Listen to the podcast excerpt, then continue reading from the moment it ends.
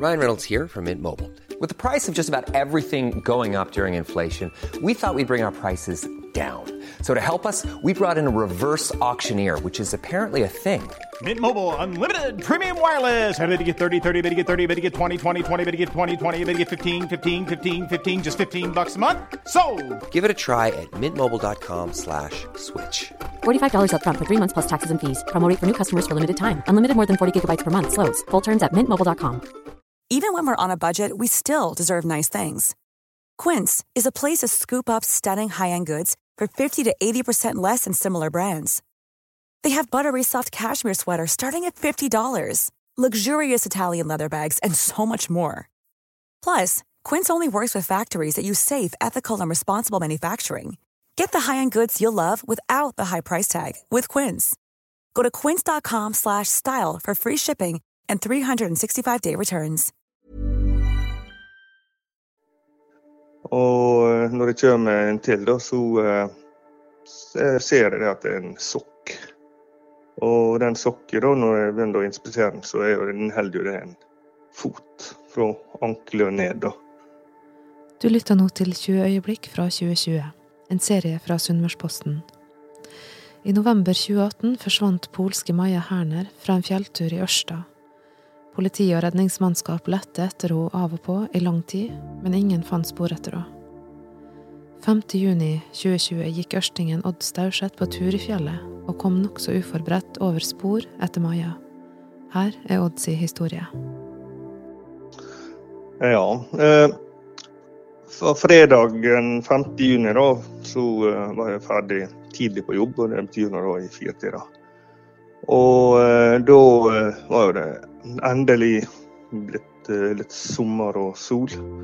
Mai var jo helt begredelig, så det var jo lenge snø i fjellet. Dette her nå vært en sånn tur som jeg har brukt å ta som så fast vårtur. da, Når jeg er litt smålei av å gå på ski, så er dette første si, sammenhengende stripa som blir bar i Nyvannssida over i Østa sentrum. Og så Da bruker jeg å ta en sånn tur opp her, for da kan jeg ha på meg lette turjoggesko og eh, bare kjøre på og skynde seg opp, og så bryte seg ned normalveien og på en måte ha en kjapp eh, vårrunde. Så i år så var det 5. juni var det som baut seg der, da. Eh, året før så gikk det allerede 12. april, så det tyder på en sein vår. Så jeg og hunden min Shira vi tok noe løst og gikk opp gjennom sånn som jeg bruker. Der er jo stort sett aldri folk som går der, og det er ingen sti eller noe sånt. da. Så det, vi eh, ja, gikk nå som normalt og begynner å nærme oss toppen, et par hundre meter fra toppen. da. Så eh, ser dere rosa. Og når jeg kommer nærmere, da, så viser det seg å være en sko med rosa såle. Og den skoen lå der ja, helt for seg sjøl, jeg stussa litt på den. Da, men jeg forsto jo nokså raskt at det, dette her var nå sikkert eh, Maja sin sko. da. Så, eh, men jeg så ikke noe mer rundt den skoen. Så jeg tok, og, tok bilder og satte den på en stein, som skulle vise godt for senere søk. Og så gikk vi litt til, da. Sånn 30 meter over og ser jeg Shira står og snuser på noe klipp. Og eh, når jeg kommer en til, da, så eh, ser jeg at det er en sokk. Og den sokken, da, når jeg begynner å inspisere den, så er jo den heldig jo det en fot fra ankelet og ned. da. Og eh, det var ikke mye tvil om at det var det som var funnet. da. Så der er jo en fot som på en måte beviser at hun befinner seg i terrenget en eller annen plass. Men hun lå jo ikke der, og vi søkte selvfølgelig litt i området.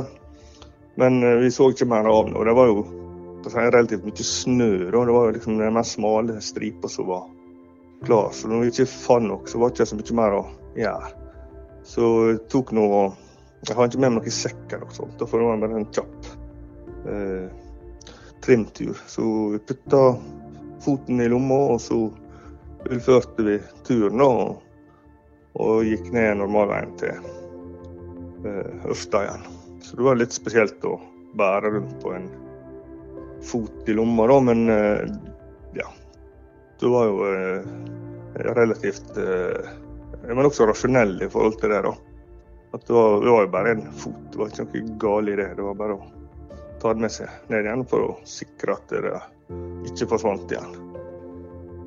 Så tanken min det var jo at hun måtte jo være i nærheten. Men det var såpass mye snø at det var ikke råd å finne den. Men det så også ut som at denne her var kommet gjennom lufta. Fordi at eh, skoen lå jo 30 meter nedenfor foten. Og kunne jo tyde på at det rett og slett eh, fugl hadde kommet flygende med det, og da kunne den kommet langt ifra. Så fuglen bustet ned skoen, og så delte sokken og skoen lag, da, så trilla jo en lett skolehenger enn en fot.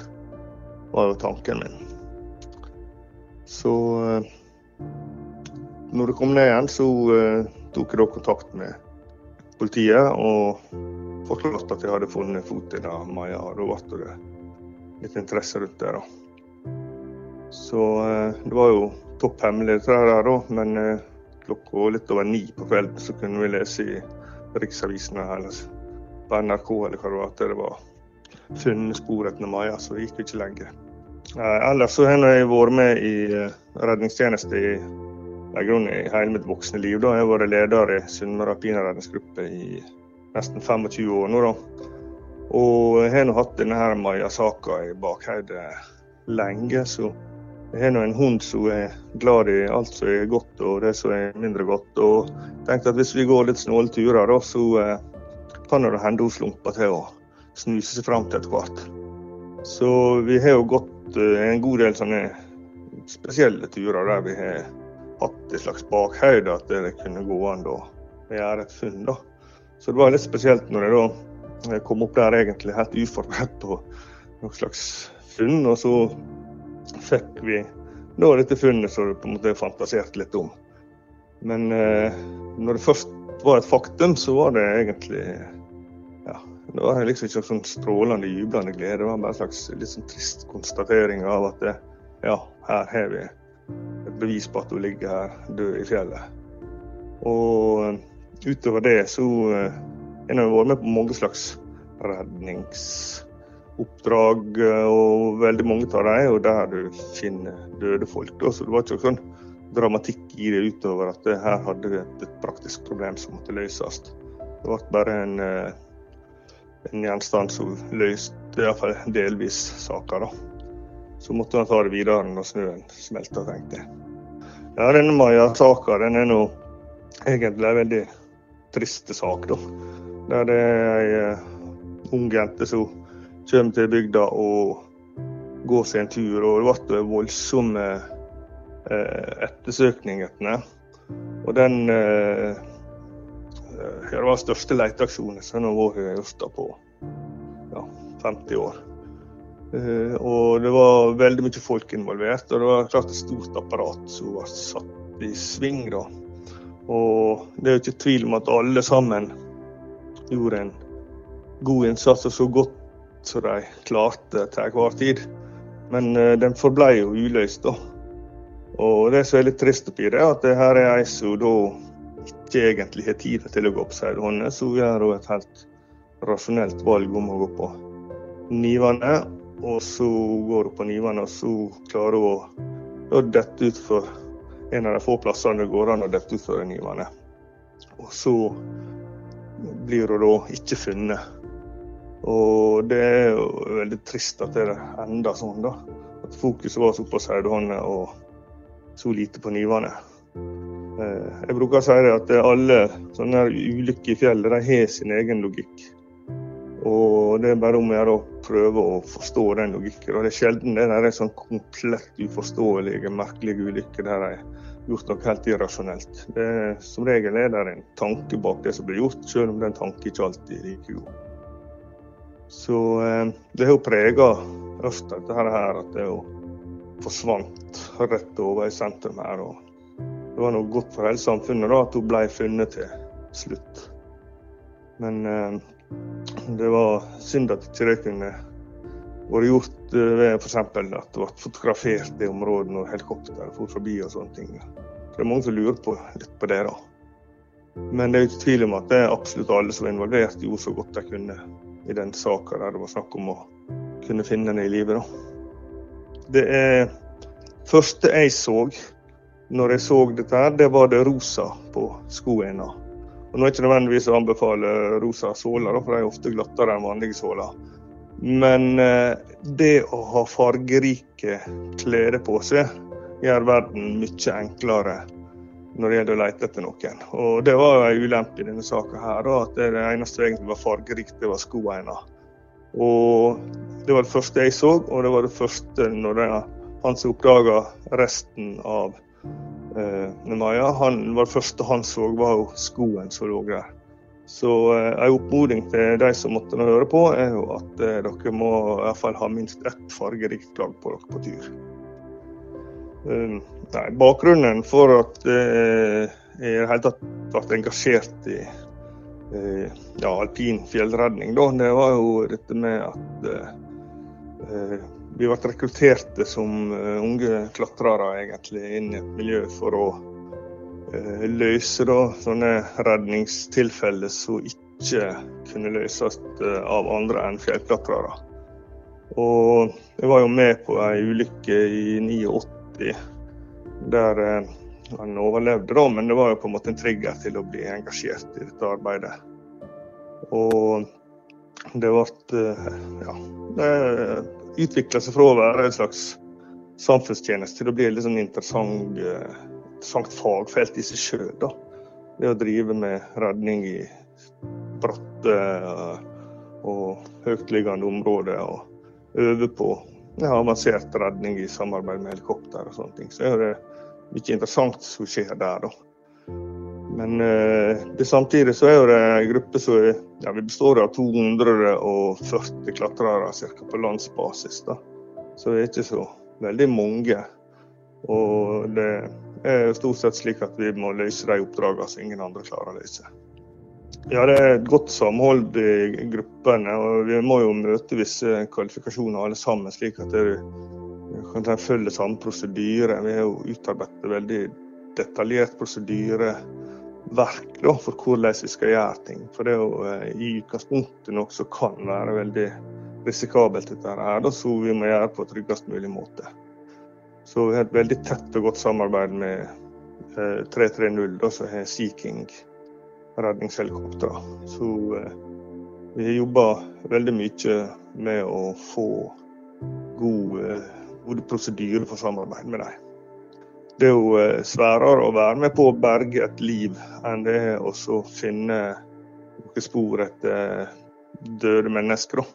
Så de dessverre nokså få gangene vi har klart å rett og slett berge liv, så er det de som er på topp av lista mi. da.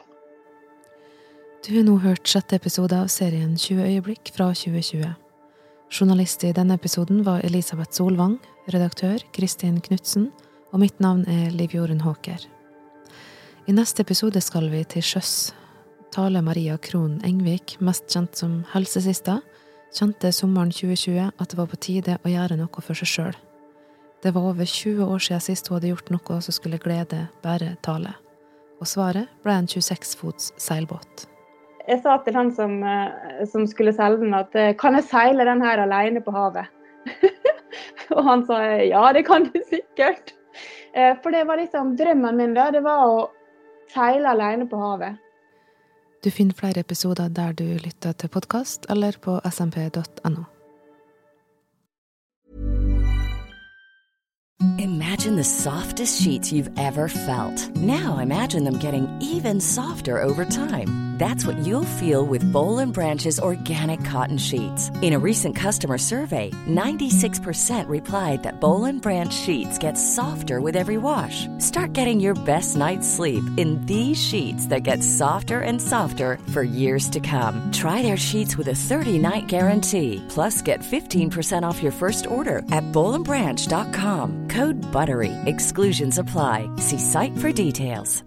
Hey, it's Paige DeSorbo from Giggly Squad. High quality fashion without the price tag. Say hello to Quince. I'm snagging high-end essentials like cozy cashmere sweaters, sleek leather jackets, fine jewelry, and so much more. With Quince being 50 to 80% less than similar brands And they partner with factories that prioritize safe, ethical, and responsible manufacturing. I love that. Luxury quality within reach. Go to quince.com slash style to get free shipping and 365 day returns on your next order. Quince.com slash style.